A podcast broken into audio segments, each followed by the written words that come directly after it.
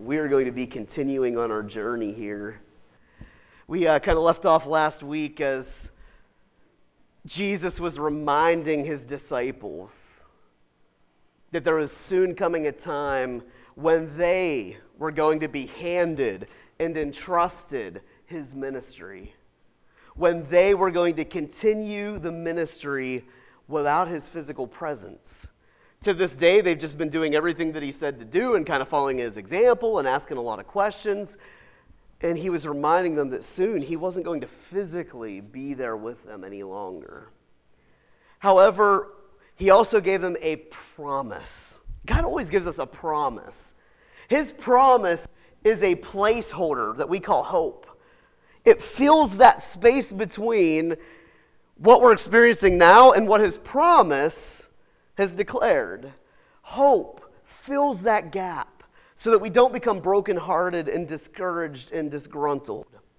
He gives us hope. And he gave them this promise that they were to stay and to wait. You see, this today is Pentecost Sunday, of course, and we're so incredibly blessed to be living in the days of the promise fulfilled. That God would pour out his Spirit on all people. And we don't want anyone to miss out on that experience of the baptism of the Holy Spirit. We don't want just an infilling of the Holy Spirit one time. We want a constant flow of the Spirit, flowing in to fill our lives and flowing out into those around us. Salvation is a free gift to everyone who asks for it in faith. And it's no different with the uh, gift of the baptism of the Holy Spirit. It's a free gift Jesus said if you ask for the Holy Spirit, you're going to receive the Holy Spirit. He's not going to uh, give you a snake if you ask for a fish or a rock if you ask for bread. He's going to give you the Holy Spirit if you ask Him for it. We want to be overflowing with the Spirit of the living God. We want His fire baptism so badly so that it burns away our old self and our old desires, so that all that is left is that new creation that He has designed within us. For Jesus' disciples, however, we're living in the days of the fulfilled promise. They were living in that time between, the time between the promise and the fulfillment. They had a journey to take. There was a season of waiting and uncertainty.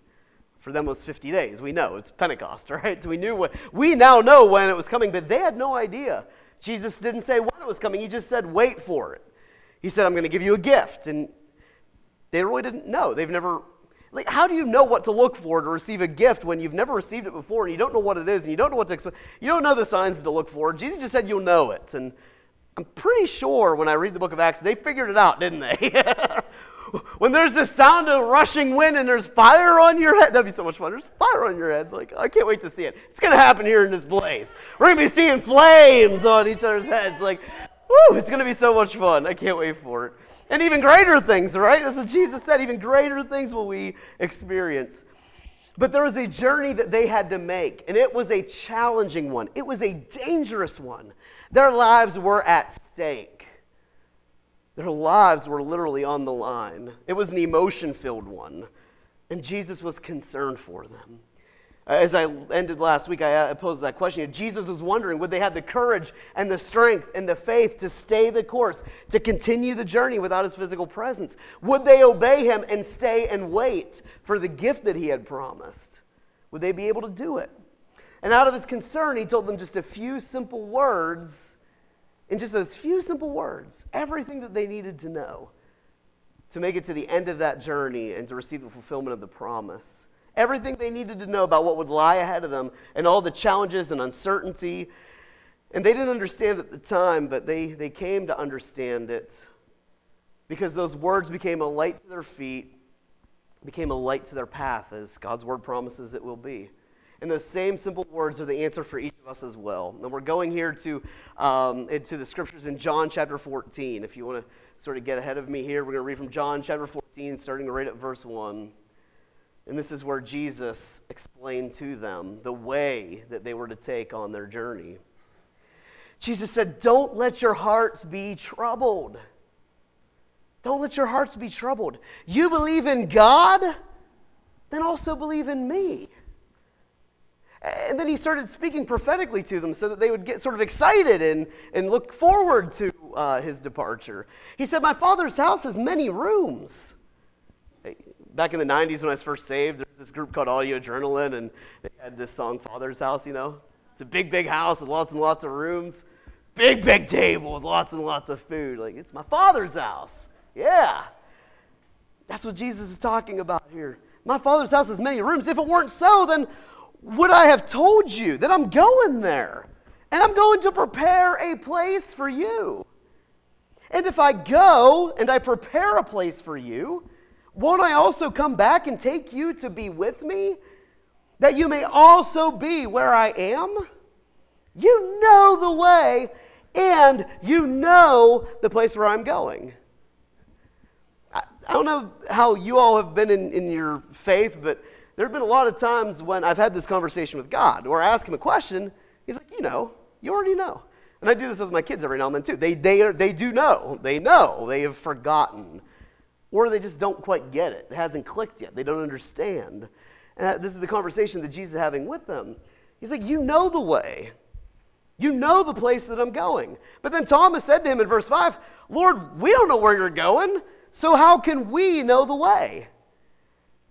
And you may be wondering that in your own faith journey and life journey. I don't know what's going on now. I don't understand what's happening to me. I don't know where I'm going. So, how do I know the way? And she's like, Well, you already know. You know the way. You may not realize it, but all of us here this morning, we know the way. This, the, the, the suspense from last week shouldn't have been that suspenseful, but it was. But just like his disciples, we know the place to where Jesus has gone, and we already know the way to get there. In fact, Jesus answered them with this simple phrase He said, I am the way. So that's the answer from last week's suspenseful question. Jesus said, I am the way. That simple phrase gave them everything that they needed to know to take that journey through life. And it's so, we, have made it such a cliche saying. We've, put it above, you know, our couches and living room decals, and we got T-shirts and hats. You know, Jesus is the way. You know, we got little cute songs. You know, one way, Jesus. You know, we. But but I think we've watered down the meaning of this. It's everything that we need to know for the journey of life. You don't need to know what tomorrow holds. You don't need to know what the next hour holds. It's okay for all that to be uncertain. You don't need to understand what is happening to you right now. All that you need to know is Jesus. You need to know Jesus. I mean, really, really, really know him. And this is what Jesus reiterates here. Jesus said, I am the way and the truth and the life. You're going to face a lot of facts in life that don't line up with God's truth. You're going to face a lot of things in life that don't line up with God's plans and purposes for you. That's why we need Jesus. That's why we need miracles. That's why we need His word and His promises. We need His truth to trump our facts. His truth that trumps everything that we're dealing with in life. He is the way, the truth, and the life. And that's pretty self explanatory. He's the only way to life. The only way to receive eternal life the only way to receive a new life here and now that we don't want to miss out on. The way, the truth, the life. No one comes to the Father except through me. And then Jesus goes on here verse 7. He said, If you really know me, then you know my Father as well. From now on, you do know him, and you have seen him. You see, because this is the key. Really, really knowing Jesus is, is the key to fulfilling your life's journey. It's the key to stop flying into fits of rage and to start manifesting peace in your household. It's, he's, it's the only way to, um, to, to, you know, to do anything good in life, to fulfill anything that God is calling you to do, is to really, really, really know Jesus. Because you can know a lot of things about somebody, but not really know them, right? It's possible. It happens every day. To really, really, really get to know Jesus is to have a confidence and a boldness that no matter what comes your way, you have this assurance that you're never alone, that, that I'm where I need to be. And if I'm not where I need to be, Jesus is going to redirect me. He's the way. He is it. He's, he's everything that you need. Knowing the Heavenly Father in a personal, intimate way, so much so that you know His thoughts, that you know His attitudes toward things, you know the way that He would respond and behave, you, you know His attributes. Jesus is the only way to know those things. Jesus said, I am the way. He is the way. It's such an easy to quote verse. It's so cliche, but there's so, so, so much more that God wants to reveal to us through that. If we just have eyes to see it and ears to hear it, there's so much depth and richness to this simple phrase that Jesus is the way. That He's the way to you fulfilling your life journey. And it's like I want to say it in such a better way, but I can't think of words. It's just you have to experience it, you know? Jesus is the way. In fact, with Jesus, um, this was prophesied in Isaiah. Sorry, I had to throw a little Mandalorian in here. It says the way. Whether you turn to the right or to the left, your ears will hear a voice behind you saying, This is the way. Walk in it. See, some of us struggle in one of these areas. Either we really don't know Jesus, we maybe believe lies about him, or we think we think things about him that just aren't true. We think he's doing something that he's not doing. We don't really know him. Either we really don't know him, or we're just not bold enough in our faith to take the next step and to walk in it. You hear the voice of Jesus. Will you obediently walk in it? Comply with him. Take that next step of faith. Because you never need to be lost when you've been found by Jesus, right? Doesn't matter where you're at in life, you're never lost. Never. He's always present, right there with you and for you. You never need to be lonely when you have the infilling of the Holy Spirit, the very presence of God within you. It gives you this boldness and assurance that you're not alone. Even when you're in a crowd of people and you feel so alone, the Spirit can fill you to overflowing and take away and drive away that loneliness. You never have to wonder or worry or fear because you know Jesus, the way. He's the way. However, much like us, the disciples heard these words straight from the physical mouth of Jesus, and they still just didn't get it. In fact, to go on here in verse 8, Philip said this. He said, Lord, just show us the Father, and that'll be enough for us. Now, er, that, back up a verse. What did Jesus say? If you've seen him, you've seen the Father. And then what does the disciples say in the very next verse? Just show us the Father. That'll be enough for us. I'm, I'm, so glad that, that, that God is patient and God is kind. but think about that. That had to really pierce and hurt the heart of Jesus. That had to kill him. Way before the cross, that just had to kill him, you know? Jesus just said, If you've seen me, you've seen the Father. And Philip said, Just show us the Father. That'll be enough. What was Philip saying? Jesus, right now, you're not enough for me. Because he was going to be physically leaving him. How many times do we say, by our thoughts, by our actions, by our attitudes, Jesus, you're not enough. I need, I need more right now. I need to see more. I know what you said. I can quote your word. I can quote your promises, but Jesus, right now I need more. And all the while, Jesus is sitting on the throne of King of Kings and Lord of Lords with all power and all authority to do all things. And he's like, just get to know me. Am I not enough for you? Am I not enough? Jesus answered, Philip, don't you know me? Even after I've been among you for such a long time. But you see, isn't that true? It doesn't matter how many years, how many years you claim to be saved. Do you really know Jesus? Because Philip didn't. We can still miss it no matter how many decades we've been walking with Christ. We, we can still have areas of, of Jesus that we still don't know, that we still don't understand we can still truly not understand Jesus and therefore not know the way and feel lost and feel lonely and feel abandoned and feel all those feelings that we get, right? We feel those things because we don't really know something about Jesus.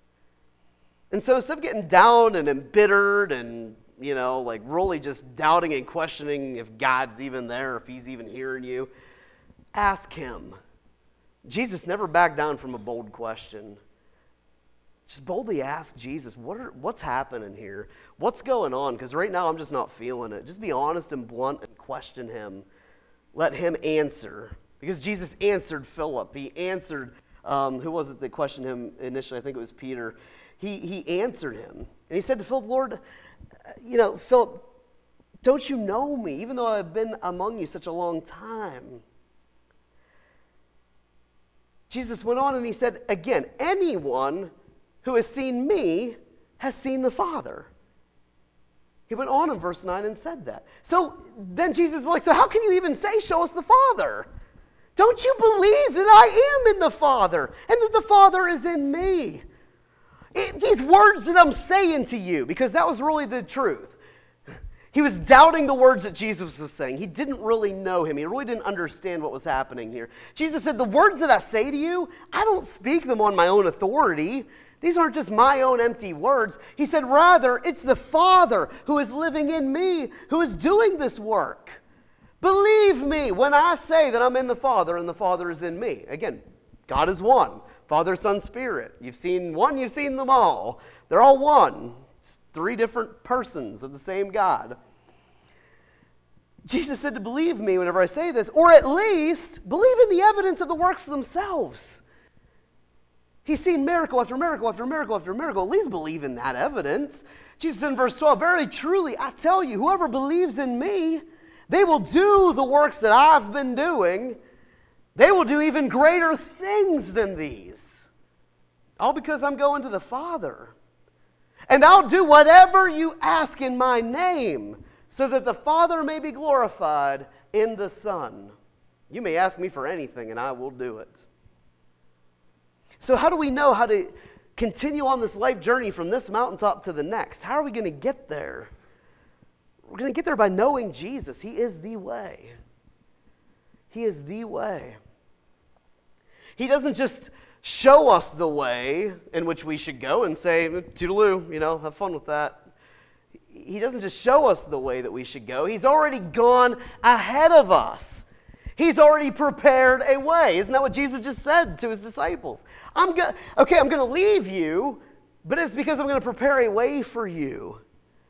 And the cool thing is, we're living in the days of fulfilled promise, so he doesn't only go ahead of us, he is also with us.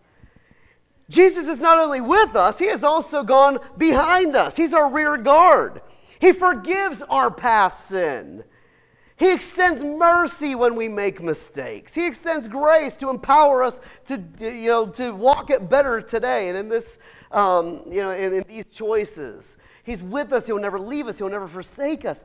Jesus is more than just a tour guide through life so that we can just kind of sightsee and kick back as, as He drives us through life. He wants to cooperate with us. He wants to say, This is the way, walk in it, but not budge our feet. He wants us to cooperate and to take the next step. It's an adventure. It's exciting. That's what the day of Pentecost was all about the outpouring of the Holy Spirit so that we could do the things that Jesus promised right here that we could do. But you see, here's the thing where we get tripped up. Religion tells you you have to look like this, talk like this, act like this. You have to do this, this, that, and the other thing to be acceptable by God. And if you ever screw up any of those things, well, we don't want anything to do with you anymore. You know, you're just the scum of the earth and you can go go to another church, you know. But that's not what Jesus taught us that this life is about. It's not about religion. It, it, and again, this is a cliche that's become so cliche. It's not about religion and, and making the right choices. It's about a relationship and getting to know Jesus. You got to get to know him in a personal and intimate way so that you know his heart, you know his thoughts, you know his attitudes, so that you know him. Life is less about making all the right decisions and more just about getting to know Jesus, getting to know his righteousness, because you're never going to be righteous on your own.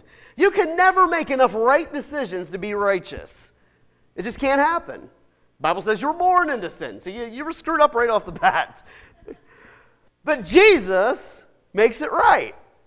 Born again into a new life, right? We talked about that last week.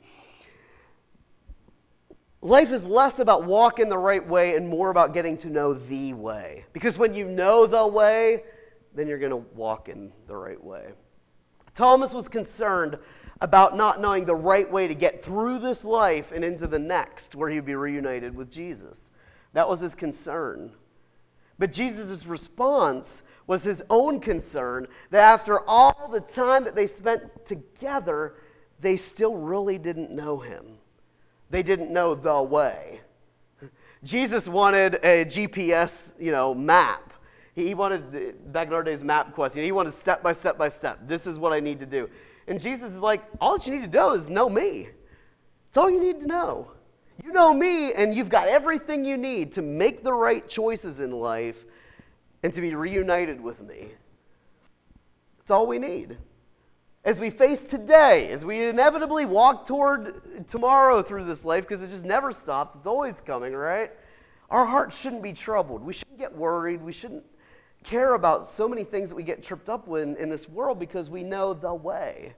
We know that tomorrow, and I, I, love this quote here. This is a quote from Joyce Meyer. She said, You don't need to know what tomorrow holds. All you need to know is the one who holds tomorrow. And that's essentially what Jesus is saying. You don't know what, what tomorrow holds, but you know who holds tomorrow. He knows what's coming your way. So don't worry, just know Him. Know that He has gone ahead of you, He has prepared a way for you. He didn't promise it's going to be easy, didn't say it wouldn't be challenging and filled with trouble, but He said, Take heart in me because I've overcome the world. It's all about Jesus. There's another cliche saying, it's all about Jesus, but it really is. All about Jesus. But it's about getting to know Him. When my kids were toddlers, they didn't have to worry about how to get to Butler and how to get into Target and you know whatnot. They just had to know me. They were never scared. They were never lost. They were never, whenever they knew where I was. But a few different times, Nate was an adventurous guy. He would walk away from us in a store.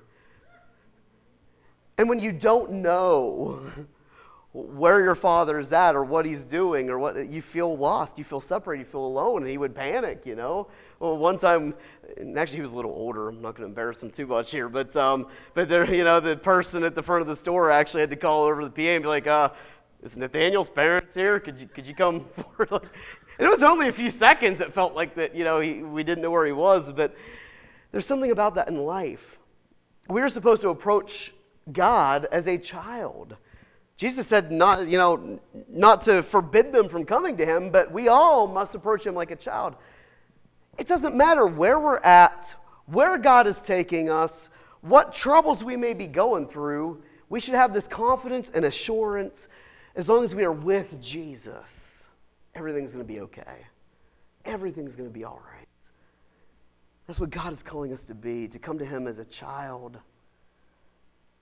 No matter what hardships or difficulties or issues we may be facing along our journey, to know Jesus, it's sufficient enough for us to continue on.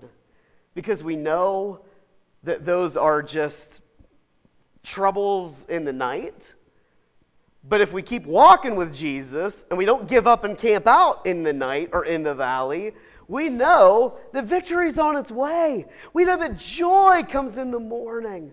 We know that there is a, a, a, um, a, a I can't think of the word for it, but a, a, a nice um, pasture that He's leading us to.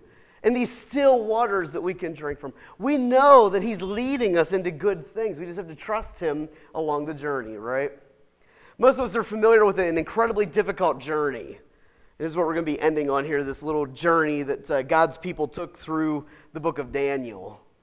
Um, what I love about God and his nature and his character is because he's already gone ahead of you and he already knows what's coming. The things that Daniel was going through thousands of years ago, they were, they were prophetic, symbolic like occurrences that were also going to happen in the end times. They happened to Daniel. They're also going to happen to us at some point. There are so many end time prophecies in the book of Daniel that were given in the midst of the challenges that he was going through right then and there. And, um, and we know what they went through. And they went through it all because they refused to walk with God. They wanted to go through the motions.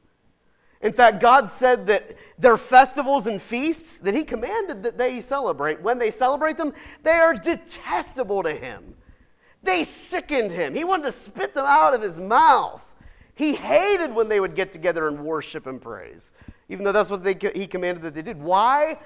Why did He despise it when God's people did what God told His people to do? Because it's not about doing the right thing. He said they go through the motions, but their hearts are far from me. They don't know me. They seem eager to know my ways, but they don't know me. Life is not about making every right choice and just religiously following a, a path that Jesus lays out before you. Life is about getting to know the person of Jesus so that you can be a grown up you can make your own choices, you can make your own decisions, but you make them in cooperation with Jesus. Not, not as, a, not as a, a drone following a tyrant, but as a child following a father. God's kingdom is not a kingdom of tyranny. God's kingdom is a kingdom of love and acceptance and you know, what I love about him is even when you make the wrong decisions, what does he do? He picks you up, he dusts you off, he forgives you, you know, and he, he empowers you to keep going. You just can't lose in God's kingdom. You can't lose. You can't. Okay, so they so God's people in this instance, in this picture of history where we see Daniel and his buddies, they're going through a very difficult journey because they refuse to get to know God. They just wanted, they wanted his blessing by doing the right thing. They wanted the blessing. They didn't want to get to know him. And because of that, God said, okay, you don't want to know me? You think you got it all figured out? You think you know what's right for you in this life? Live it. It's the hardest thing for any father to do to his children to let them go their own way make their mistakes, knowing that it's going to be hard, knowing that they may not even make it through. A lot of people died in exile, never got to experience the abundant life that God had promised.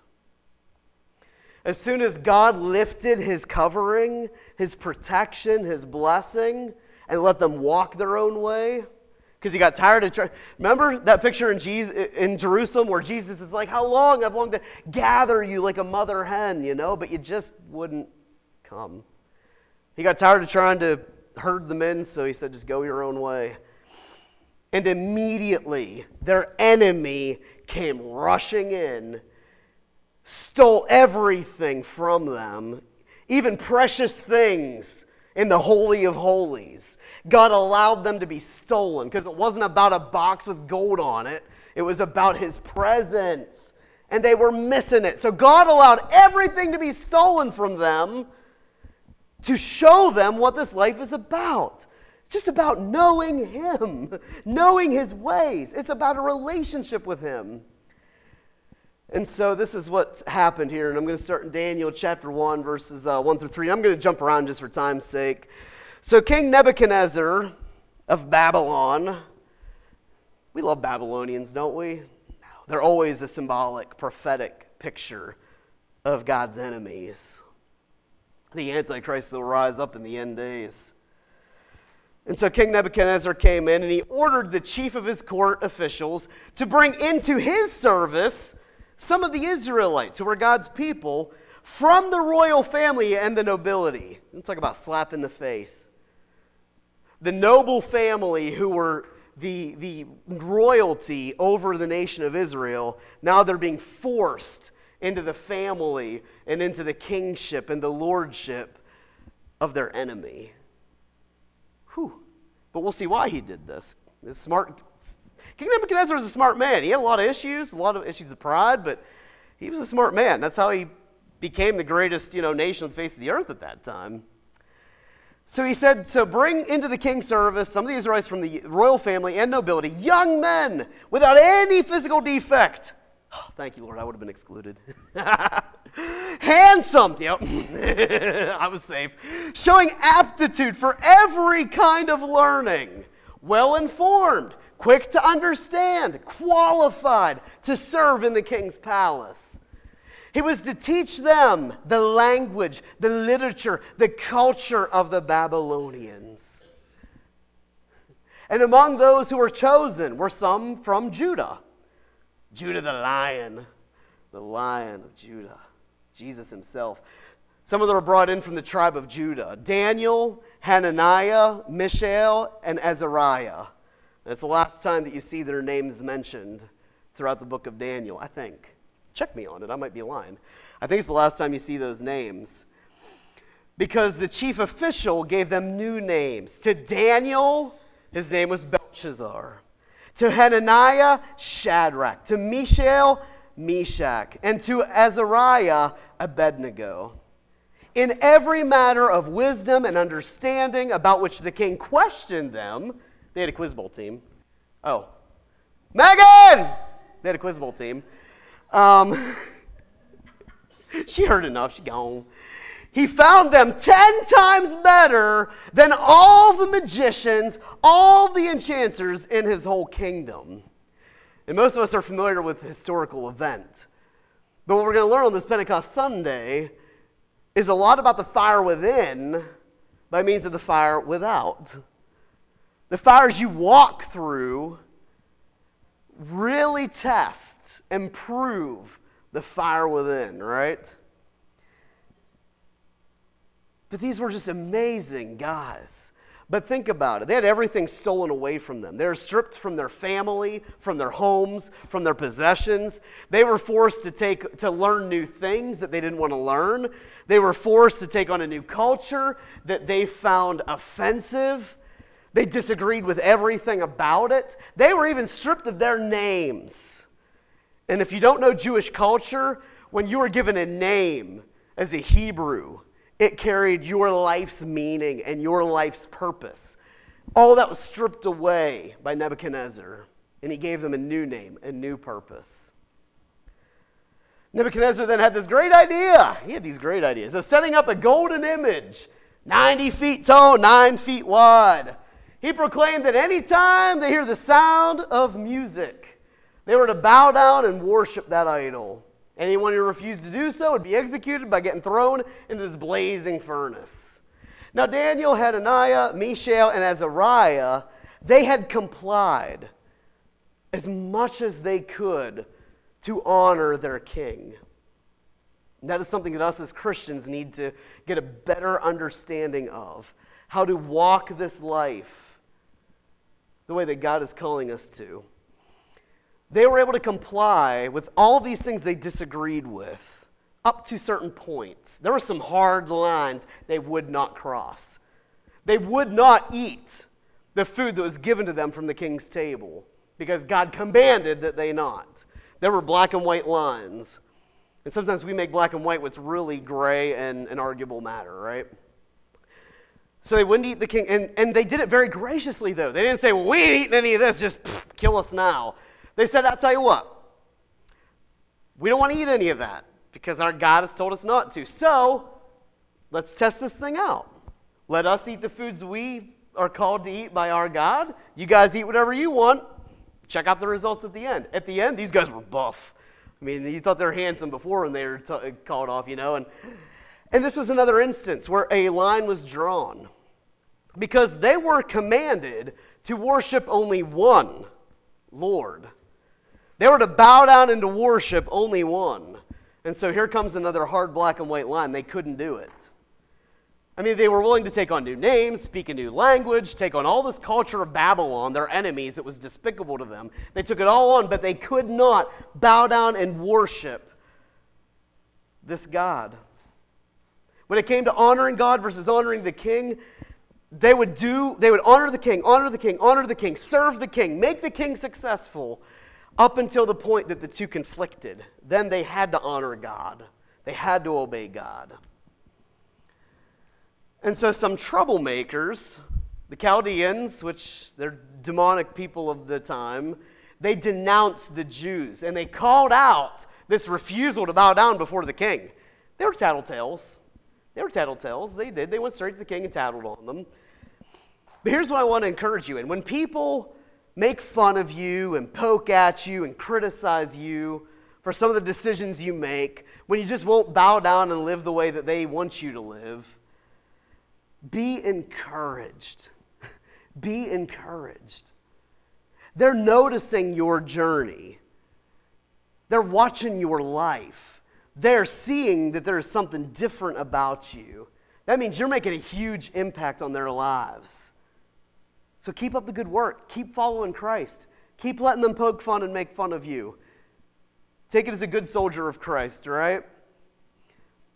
In fact, when the Chaldeans made trouble for these godly men, all that it was doing was setting the stage for God to prove himself through their troubles. So just expect God to do the same for you. He will use your life to prove himself and who he truly is. You don't have, have to live a perfect life to reveal the goodness of God. In fact, our weaknesses, our mistakes, our issues can do more to show God's faithfulness, His righteousness, and, in fulfilling all of His promises than any areas that we excel into others. That should be a big relief, right? Think about this. This is how you experience the kingdom of God. You, you can't experience and, and, and, and get to know Jesus as your healer unless there's some area of sickness or disease or something, right? You can't experience and know the provision of God unless you have a great need that you can't meet any other way. You can't experience the deliverance of God setting you free unless you are so bound that nothing else can do it. You can never experience the forgiveness of God, the grace of God without your sin. Now, as Paul warned us, does that mean we should sin so the grace increases? By no means. what you've been bound by, don't go back to. But it goes on and on and on and on. All that's happening is the stage is being set for you to get to know God in a new, more powerful way. And that's what happened. I'm going to read now through Daniel, starting at verse 13. So the Chaldeans went, they tattletaled, king's furious. He knows these people and they know him. Why won't they bow down? Why are they disobeying me? He was in a fit of rage. And does fury and rage ever bring about the righteousness of God and in our lives? No. No, never once. Never once. Furious with rage, Nebuchadnezzar summoned Shadrach, Meshach, and Abednego. These men were brought before the king. And Nebuchadnezzar said to them, Is it true Shadrach, Meshach, and Abednego, that you do not serve my gods? That you don't worship the image of gold that I've set up? Now, when you hear the sound of the horn, the flute, the zither, the lyre, the harp, the pipe, and all other kinds of music, if you are ready to fall down and worship the image that I made, very good. We're good here, no problem. But, buts are big in the Bible, right? But if you do not worship it, you'll be thrown immediately into a blazing furnace. Then what God will be able to rescue you from my hand? It's like the, the Titanic's captain. Not even God can sink this ship, right?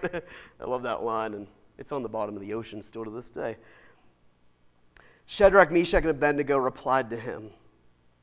And there is a grace in their response they carried such grace of God that they could, without offending in the best way that they could, ex- like bring others into an experience with a personal relationship with God. And they replied in this way They said, King Nebuchadnezzar, we don't need to defend ourselves before you in this matter.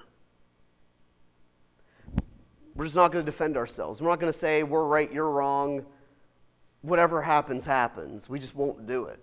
It's just not going to happen. They said, if we're thrown into this blazing furnace, the God that we serve is able to deliver us from it.